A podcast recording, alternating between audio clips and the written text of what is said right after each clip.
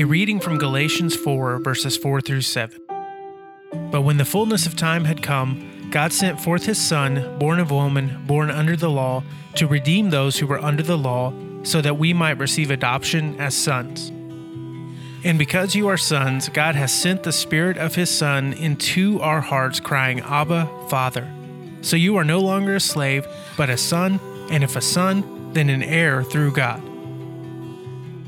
Merry Christmas, everyone. That's right, it is still Christmas according to the church calendar. Today is the first Sunday after Christmas and the third day of Christmastide. Christmastide is the celebration set aside for the church, beginning on Christmas Day and ending with Epiphany. So the festival lasts 12 days. Is anyone thinking of a song right now? A traditional reading for the first Sunday after Christmas is that of Simeon and Anna encountering the baby Jesus at the temple. In Luke 2, verses 22 through 40, we read that Simeon was a devout man who received word from the Holy Spirit that he would see the prophesied Messiah with his own eyes. Anna was a widow who spent night and day in the temple praying and fasting. Her commitment was unceasing. Both of these people witnessed the baby and proclaimed him to be the Christ, the Savior of the world. How could Anna and Simeon know this was the King of Kings? In my opinion, what allowed them to see the truth was in their actions that led them to the temple that day. Anna was a person who continuously lived in the presence of God. She prayed without ceasing and fasted anything that might stand in the way between her and the Lord. Anna knows what the presence of God feels like, and I can only imagine the feeling she must have had when Mary and Joseph walked into the temple gates with Jesus. How often do we recognize we are in the presence of God? The truth is, God's presence is always with us. We are simply not always aware of Him. How do we become more aware of the presence of God?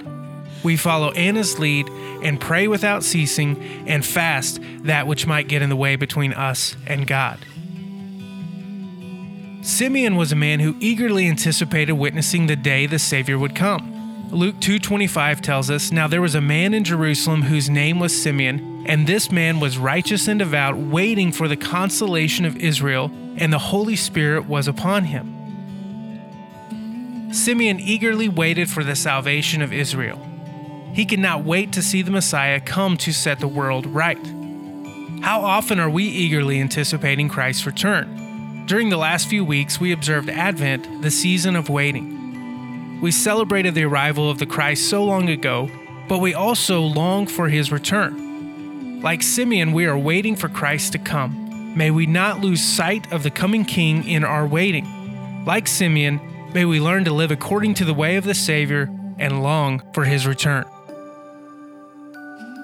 Let us pray.